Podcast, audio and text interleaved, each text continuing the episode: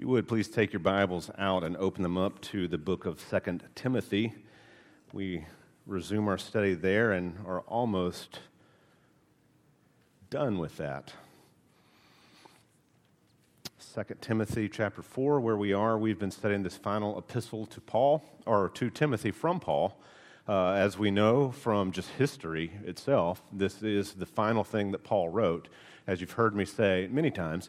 Uh, and these are some of the last things that Paul said. And so when we're focusing in on 2 Timothy, it should be particularly poignant that a man who knew his time was come, had come from the Lord, he would be departing this earth soon.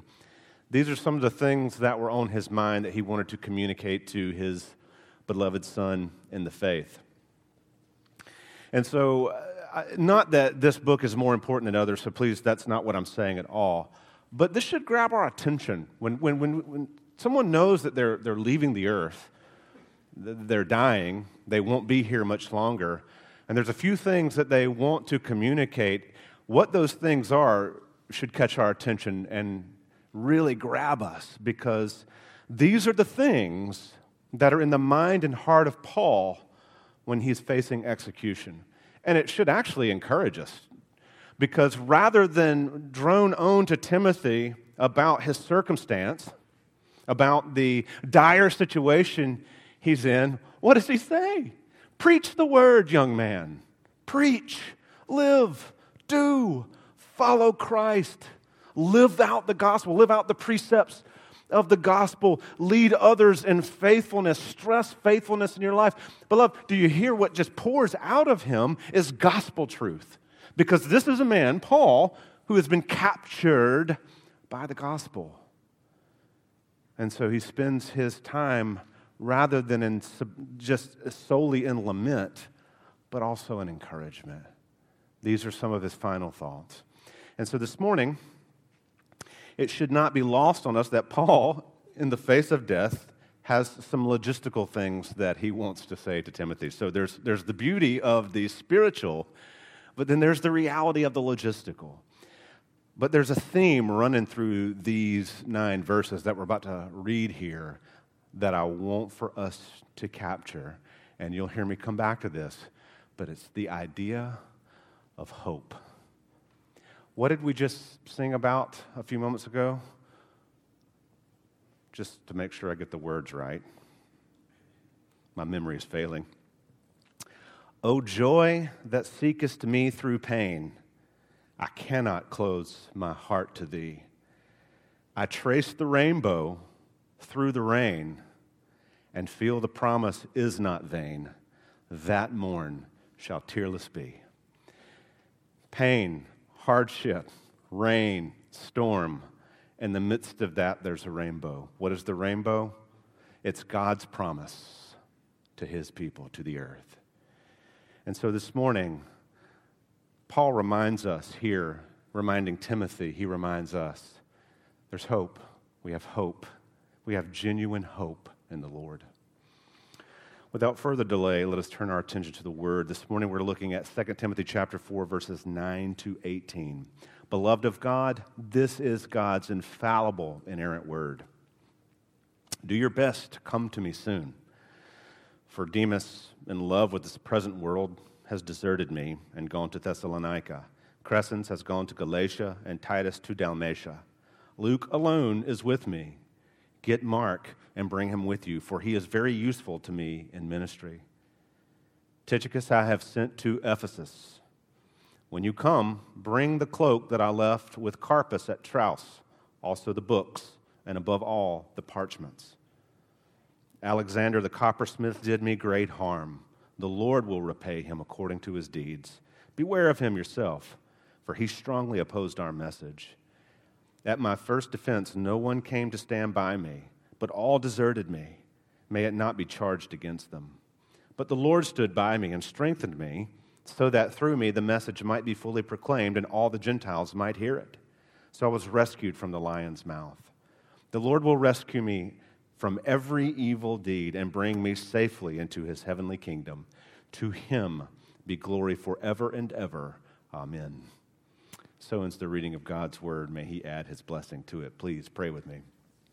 Father, uh, thank you for your word, and, and thank you for the ailing and aging apostle under the direction of the Holy Spirit, clearly writing about important instructions and just things that were important to him in the moment.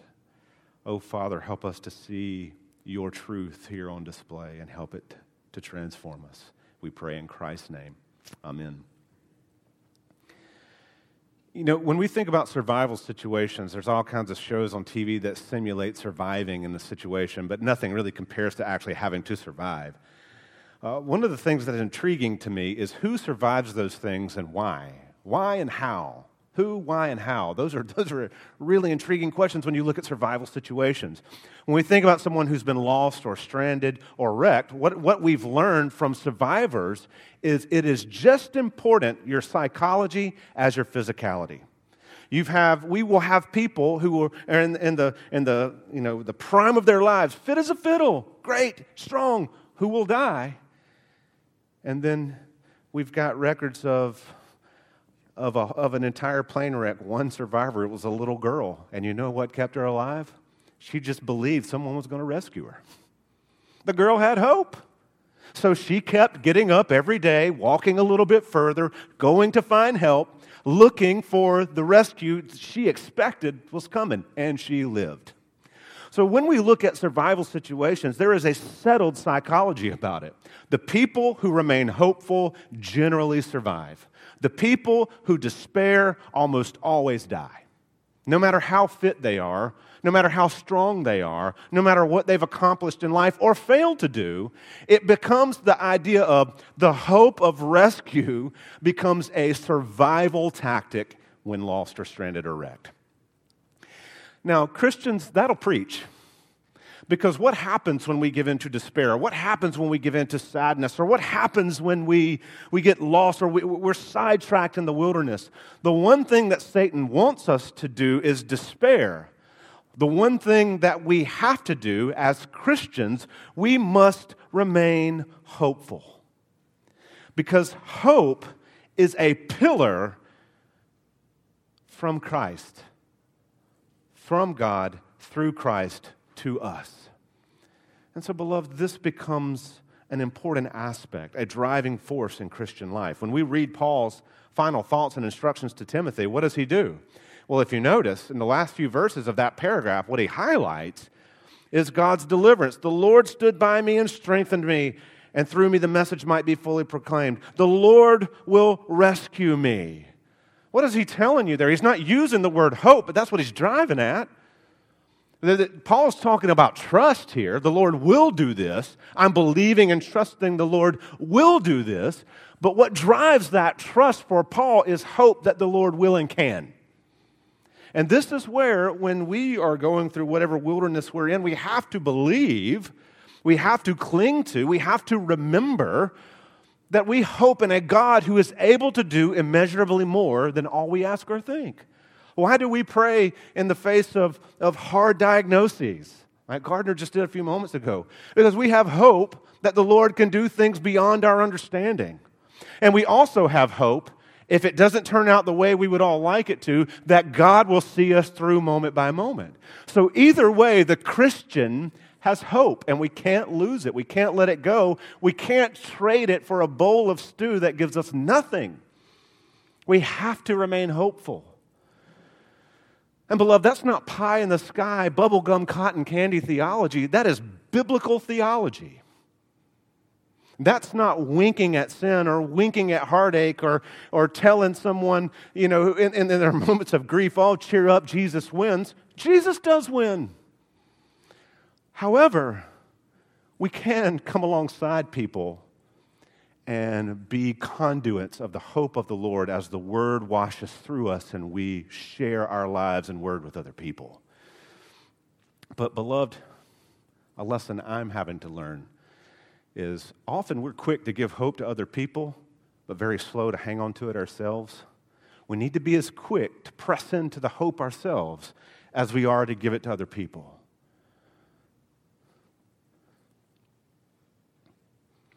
I was going to use the Lord of the Rings reference there, but I decided not to. But just so you know, Derek Thomas referenced Lord of the Rings at the conference, so I am vindicated. Um, Paul never lets us think that we will evade hardship in the Christian life. He never lets us think that. He doesn't, he doesn't let us get away from that reality.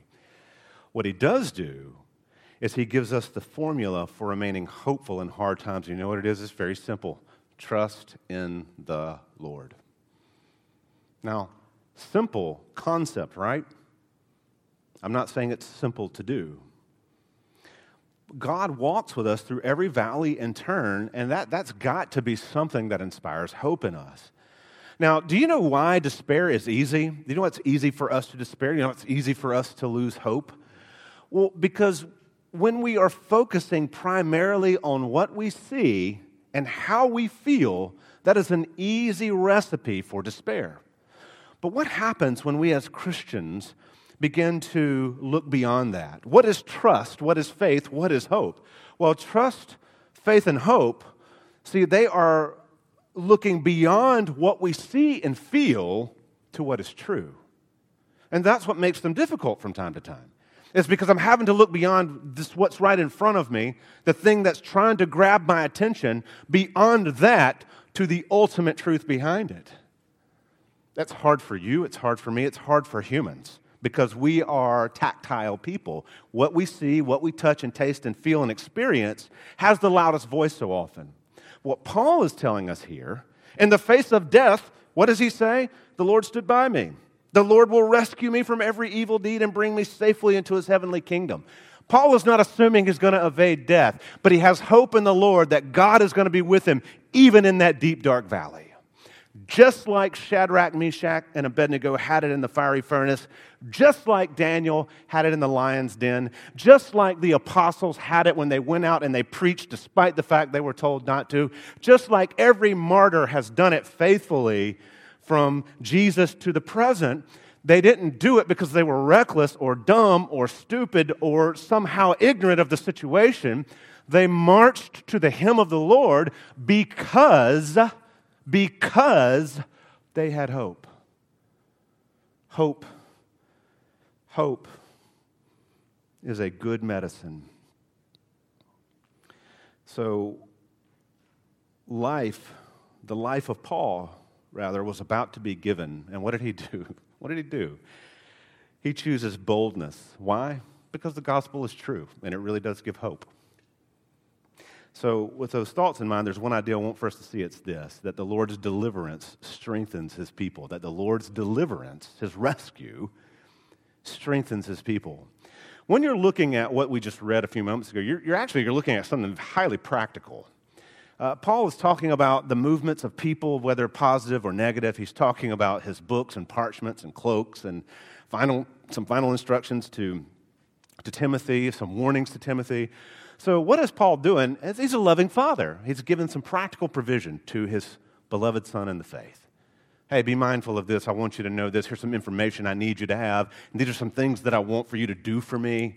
Uh, so, so you're seeing the very personal but also practical uh, nature of this communication. But here's the thing when you look at what's on display here, verses 9 to 13, you're, you're looking at a, Paul's talking about communion and the lack thereof. By communion, I mean fellowship with other people, not the Lord's Supper. And so when you're looking at this, here's the thing that we gotta, we've got to understand that Paul is hitting on something that is true. That we all need communion with God, right? We all need to be in relationship with God. That's that, that, I mean, that's a, an established point. We also need to be in communion with other people. We're not isolated. It's not me and Jesus and all I need. God has created us to have relationships and meaningful ones, not shallow, not cheap, real, meaningful relationships. And we see when Paul feels the absence of them and when Paul sees them discarded. We, it's right here. This is an important passage of Scripture regarding how we understand Christian relationships. And so, Paul in the face of death wants companionship, a natural desire, I think. He doesn't just want to die alone. I mean, you know, he's a, he's a hero in the faith, of course. He's a human being.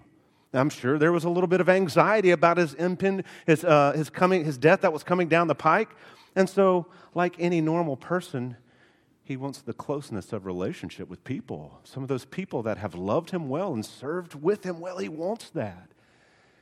And he's teaching us of a good biblical desire is companionship, but it needs to be companionship that honors the Lord.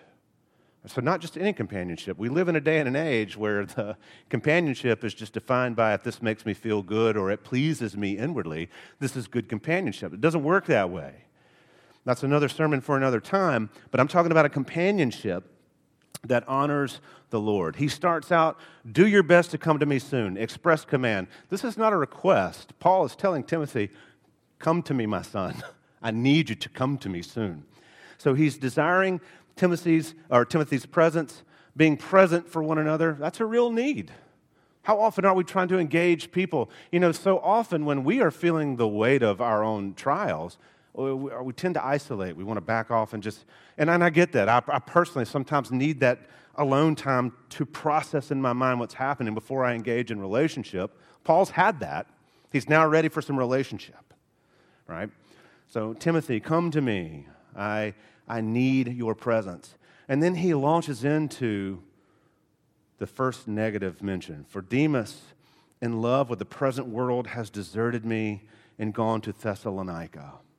Now, I want to stop and say why that, why that is arresting right on the outset. It's arresting because of the abandonment, the desertion. But it's arresting because previously in other letters, Paul has mentioned Demas very positively. Demas had been a companion to Paul, he had been a friend to Paul. He had been all the things that Paul needed as, as a good servant in the Lord. But now he's left Paul. What does Paul say? For love of this world. Well, when you read that for love of this world, read rejection of the truth in the face of hardship. It's gotten difficult, so Demas has decided I would rather flee to Thessalonica than stand with the Apostle Paul. So, do you know what this tells us? And this is a hard truth, but one we have to deal with that people we love and have served with will desert us. And if you live any amount of time, you will find from time to time that it's the people that you least expected would desert you are the very ones who do it. And so, what does that mean? Does that mean we just shy away from relationship and we quit making relationships so that we can get into self protect mode? Absolutely not. That's exactly what it doesn't mean. Love people, serve people, develop relationships with people, but hope in God. Our hope is not in people we can find real joy in relationships. When you find those friends that you click with, you find real joy in those relationships. And that's what makes a betrayal or a desertion all the more painful. If we are betrayed and deserted and we don't feel a deep pain in our soul, we haven't been doing the relationship right.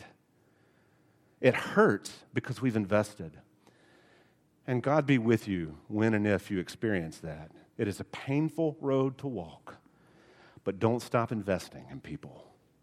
It's a worthy cause because we see when done right, Paul is like, do your best to come to me because Timothy, at the, at the precipice of my death, it's you that I want there. And what an honor to walk with people in their hardest times. I pray you have those in your life, and I pray you are those in your life. He then moves on. Demas has deserted him for the present world, gone to Thessalonica. Crescens has gone to Galatia and, Dal- and Titus has gone to Dalmatia. Now, Crescens, we know nothing about him. We know nothing about Crescens. All we know is, is that he's gone to Galatia and he has gone with the blessing of Paul. It seems here this is more positive. Paul has sent him to Galatia to do work. So he's dispatching people. Knowing he's about to die, he's sending people out on the field, getting them in position. Titus is the Titus of the letter Titus, who had been in Crete. Apparently, his time in Crete was up, and Paul was now sending him to a new work, to do a new labor, for a new service. Again, Paul's mind at, at the point of his death is on making sure that the church of, of God is still going strong. Now, what is interesting about this? He mentions to Timothy that they're gone. You know what that tells you? You know what it tells me? He felt their absence. He felt their absence in this moment of, of hardship and trial that he felt the absence of people, of these two brothers in particular. Obviously, he's feeling the absence of, of Timothy. And as I was thinking through this this past week, it put the question in my mind. And so I asked this question of you Do we love in such a way that people feel our absence? Now, it's not like we want people pining away for us when we're not there. I mean, I kind of do want that, if, if, if I'm being honest. I kind of want people to pine a little bit when I'm not around, thinking, oh, if Brad were here. Um, and I'm only halfway joking on that. Um, so it's not like we just want people pining and, and, and sad when we're not around, but we do want our absences felt. We want to love in such a way that our absences are felt, serve in such a way that our absences are felt. Because when our absence is felt, we know that we are loving and serving. And everything has to be done, right, within a framework of what's realistic. There's sometimes we just can't. Uh, we're going to read that later on in the paragraph. There were some people that weren't with Paul, and it wasn't because they didn't want to be, it was they were prohibited because they couldn't be there. But, beloved, do we love so well that when we are not there, our absence is felt? I think that's a good question to ask ourselves. And do we thank the people in our lives? Do we take time to show gratitude to the people in our lives when they're not there we feel their absence? Do we often encourage them, brother or sister, you are a good friend to me, and when, when, you know, when, when I'm going through a trial and you're not walking with me through it, I feel your absence. Um, but don't do it as a manipulative thing, right? I'll let that one settle. Um, Paul continues Luke alone is with me. I want to stop right there. Luke, the faithful companion, the model of faithful friendship through all. If you find Paul in Acts and a lot of his trials, often he speaks of Luke being with him. Now, there are some conjectures as to why Luke stayed with him. Some try to get very specific. Well, Paul was aging and ailing and he needed the company of a physician. That may be true. But since it never says that specifically, what I'd like to think is that Luke just saw the ministry worth it and he stuck with his friend. Because when all else had abandoned him now, or had been dispatched, Luke alone was with him and being a faithful friend. And when we look at Luke's ministry to Paul, his faithfulness, that, that is how friendship should look love, sacrifice, service, companionship, encouragement, and sometimes challenging, sometimes the word of reprove, sometimes instruction, but always faithful. Mark is an interesting note that he mentions here. Get Mark and bring him with you, for he is very useful to me in ministry. Now, that's another arresting statement. Remember, in Acts, when Paul and Barnabas split apart, they split apart over Mark. Mark had been with Paul and Barnabas on mission. Mark decided he needed to leave. Paul was not happy with that decision and refused to take him again. And yet, here we are. Here we are now. We find Paul saying, Please bring Mark with you, Timothy, when you come, because he is useful to me. I love this because this is getting at something that we have to be remind, are, or mindful of that there is growth and maturity in the Lord, that we're all in process, that we're all growing and maturing in the Lord. And Paul could have easily slammed the book on Mark and, and never given him another chance, but he doesn't. So, you know what that tells us, beloved? A, little point of application? We need to be really slow to write people off. Now, that's not saying be unwary. That's not saying be unwise. That's not saying use good judgment. But we need to be very slow to write people off just because in a moment they do something we think is wrong or immature or, or even sinful. That we're going to take some time to let the Spirit do His work, watch them grow, and mature in the Lord. We all need room to grow. You need it, I need it, everybody needs it. So we need to be faithful to love. We need to be wise to not put ourselves in situations that are easily avoidable. But we need to be patient in the Lord's work in people's hearts.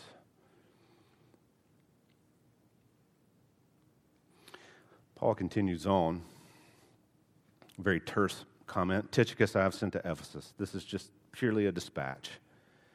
Tychicus is mentioned several times in the New Testament, and almost all of them, Paul calls him a faithful servant. So you're, you're getting a glimpse of a man that he has sent to Ephesus. Now, it's interesting. Timothy's in Ephesus. Why is he sending Tychicus to Ephesus? Because he's recalling, calling Timothy home to him, but he's making sure that Ephesian church is squared away. So even in bringing his beloved son home, he is sending another faithful servant out to the field to make sure that some faithful, godly, uh, gospel preaching man is there to stand his post for his commitment and for the good and glory and truth of the Lord. So I love the fact that Paul wants to see his friend, but he also wants the church to be led well. So he, he covers both. Now, verse 13, look what Paul says. He says, When you come, bring the cloak that I left with Carpus at Troas, also the books above, the par- above all, and above all, the parchments. And I'm going to go ahead and read verse 14 because these two work together, I think.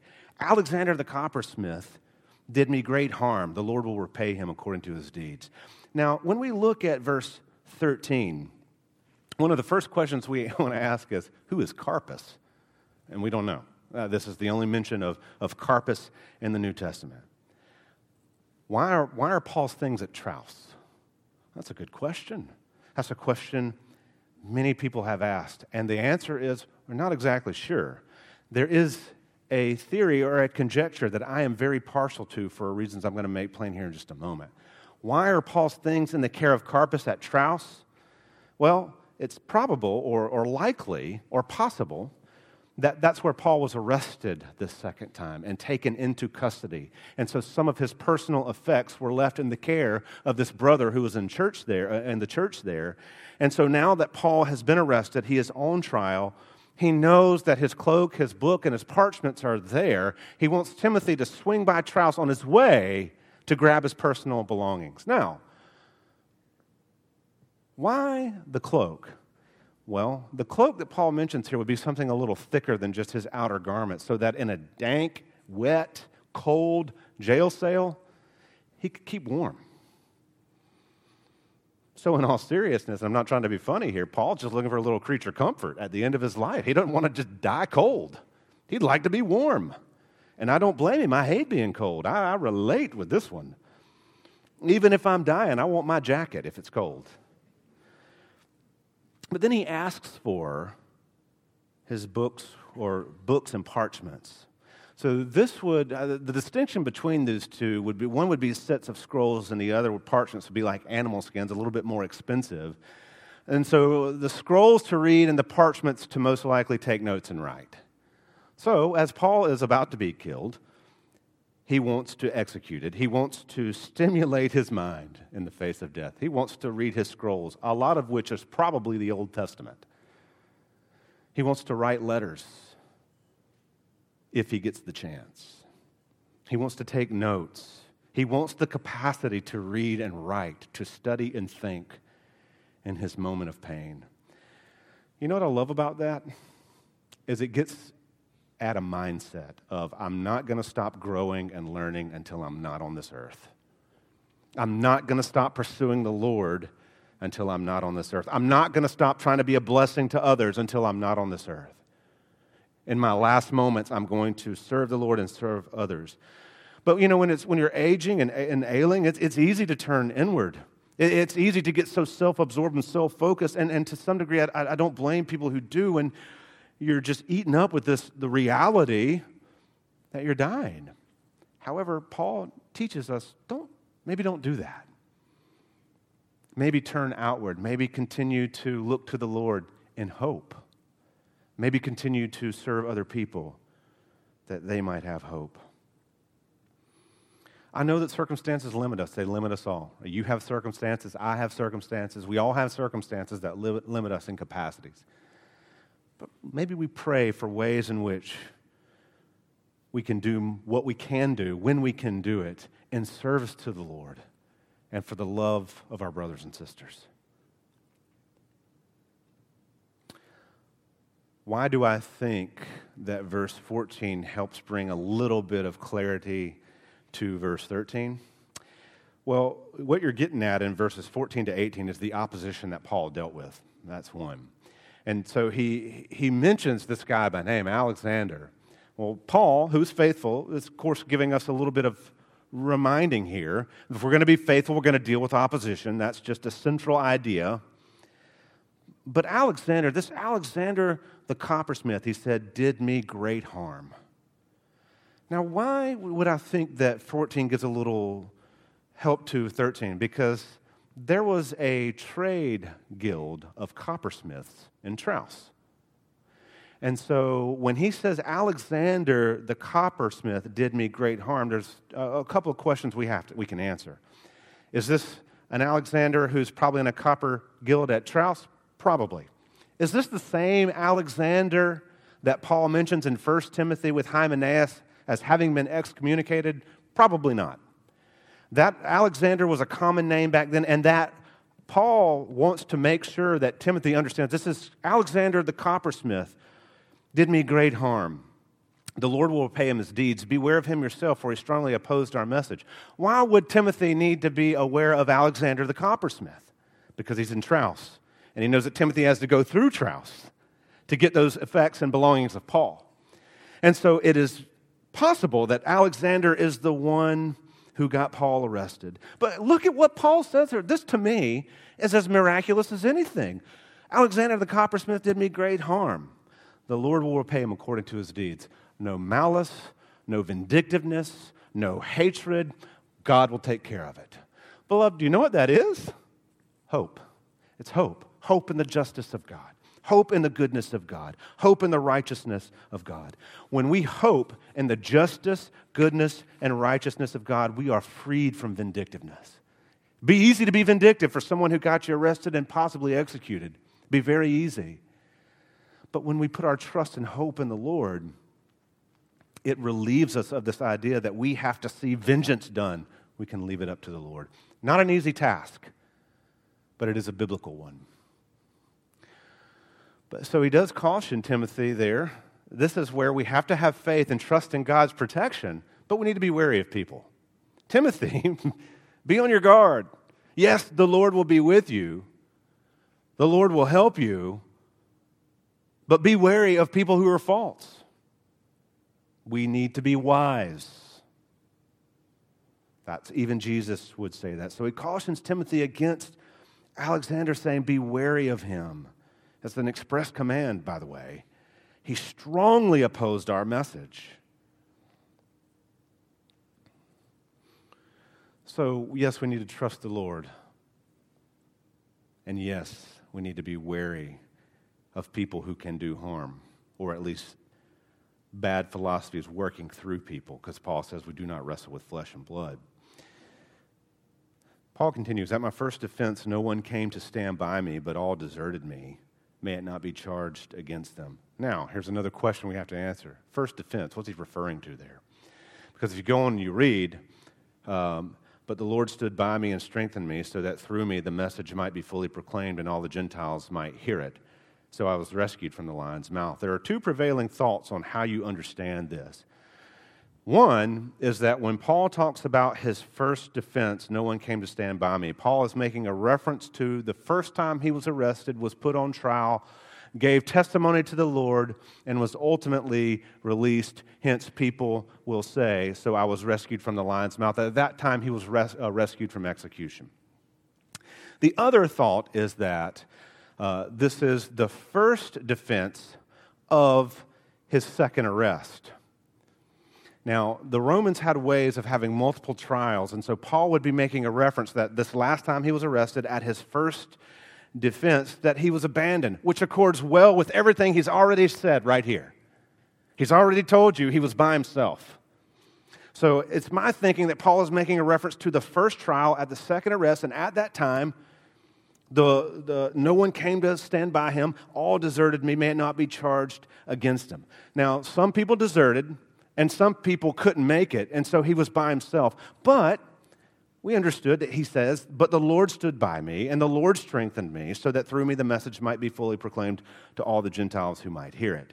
So the Gentiles who heard it would have been all the Gentiles at court who would have heard this man's message, testimony, and, and uh, his, his testimony of God's faithfulness to him through hard times. And so when we talk about the Lord strengthening Paul to do what? Beloved, to do exactly what he told Timothy to do to preach the word. Paul's focus here is on the strength to do what God has called him to do. And that becomes a powerful, powerful lesson to us. That God, in some senses, had delivered him from destruction, that he saved him once. Then, his first trial, Paul found favor with people. But of course, we know the second trial would come, and ultimately, Paul would be executed. But what I love is what he says here. So I was rescued from the lion's mouth. The Lord will rescue me from every evil deed and bring me safely into his heavenly kingdom. Do you know what that tells you? Paul's focus is not on escaping the knife, escaping the hangman, escaping the pit. That's not his focus. What his focus is, is hearing, Well done, my good and faithful servant. Enter into your Father's rest. See, the Lord will rescue me from every evil deed and bring me where? Safely into his heavenly kingdom. There's one word that sums up this, and it's called hope. Hope that Lo, there breaks a yet more glorious day when the saints triumphant rise and bride away. The King of glory passes on his way. Hallelujah. Some of the best lines ever written right there. Because that those are lines of hope. The Lord delivers his people. What is Paul's response to God's ultimate deliverance, even in the face of execution? To him be the glory forever and ever. Amen. Doxology, praise, worship. He's about to die, and he's worshiping. When we think about the Lord's rescue, beloved, uh, the Lord's rescue strengthens us in every season that we're in. Uh, that we're in. Paul stands here as a shining example of what it means to both live and die well. And he does, uh, this is exactly what's going on. Now, keep in mind, to Timothy, Paul called himself the chief of sinners, the worst of sinners. That's what Paul has, how Paul described himself. So this is not about being perfect. This is about trust. This is about trust in the Lord. This is about hope in the Lord. You and I, we face all kinds of trials. So the question is, is what's going to keep us grounded in the valley of shadow? And it's this pressing truth that we're not our own, but as the Heidelberg Catechism says, we belong body and soul to our faithful Savior, Jesus Christ. God has delivered his people from sin and death through Christ. That is real, that is true. And if you're in Christ this morning, that is true of you. God has delivered you from sin and death in Christ. You have a reason to rejoice, you have a reason to have hope.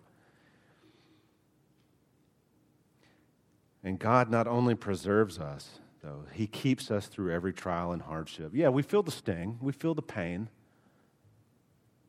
We feel the deep lament sometimes from the th- things we have to face.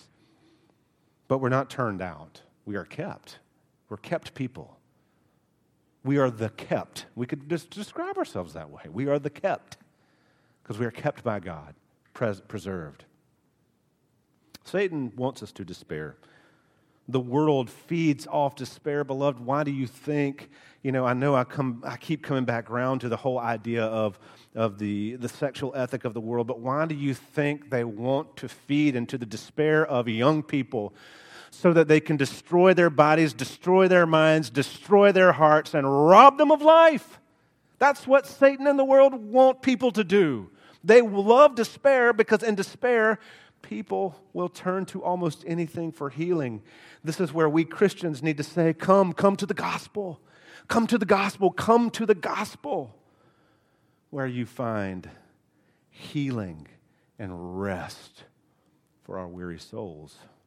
Satan wants us to despair.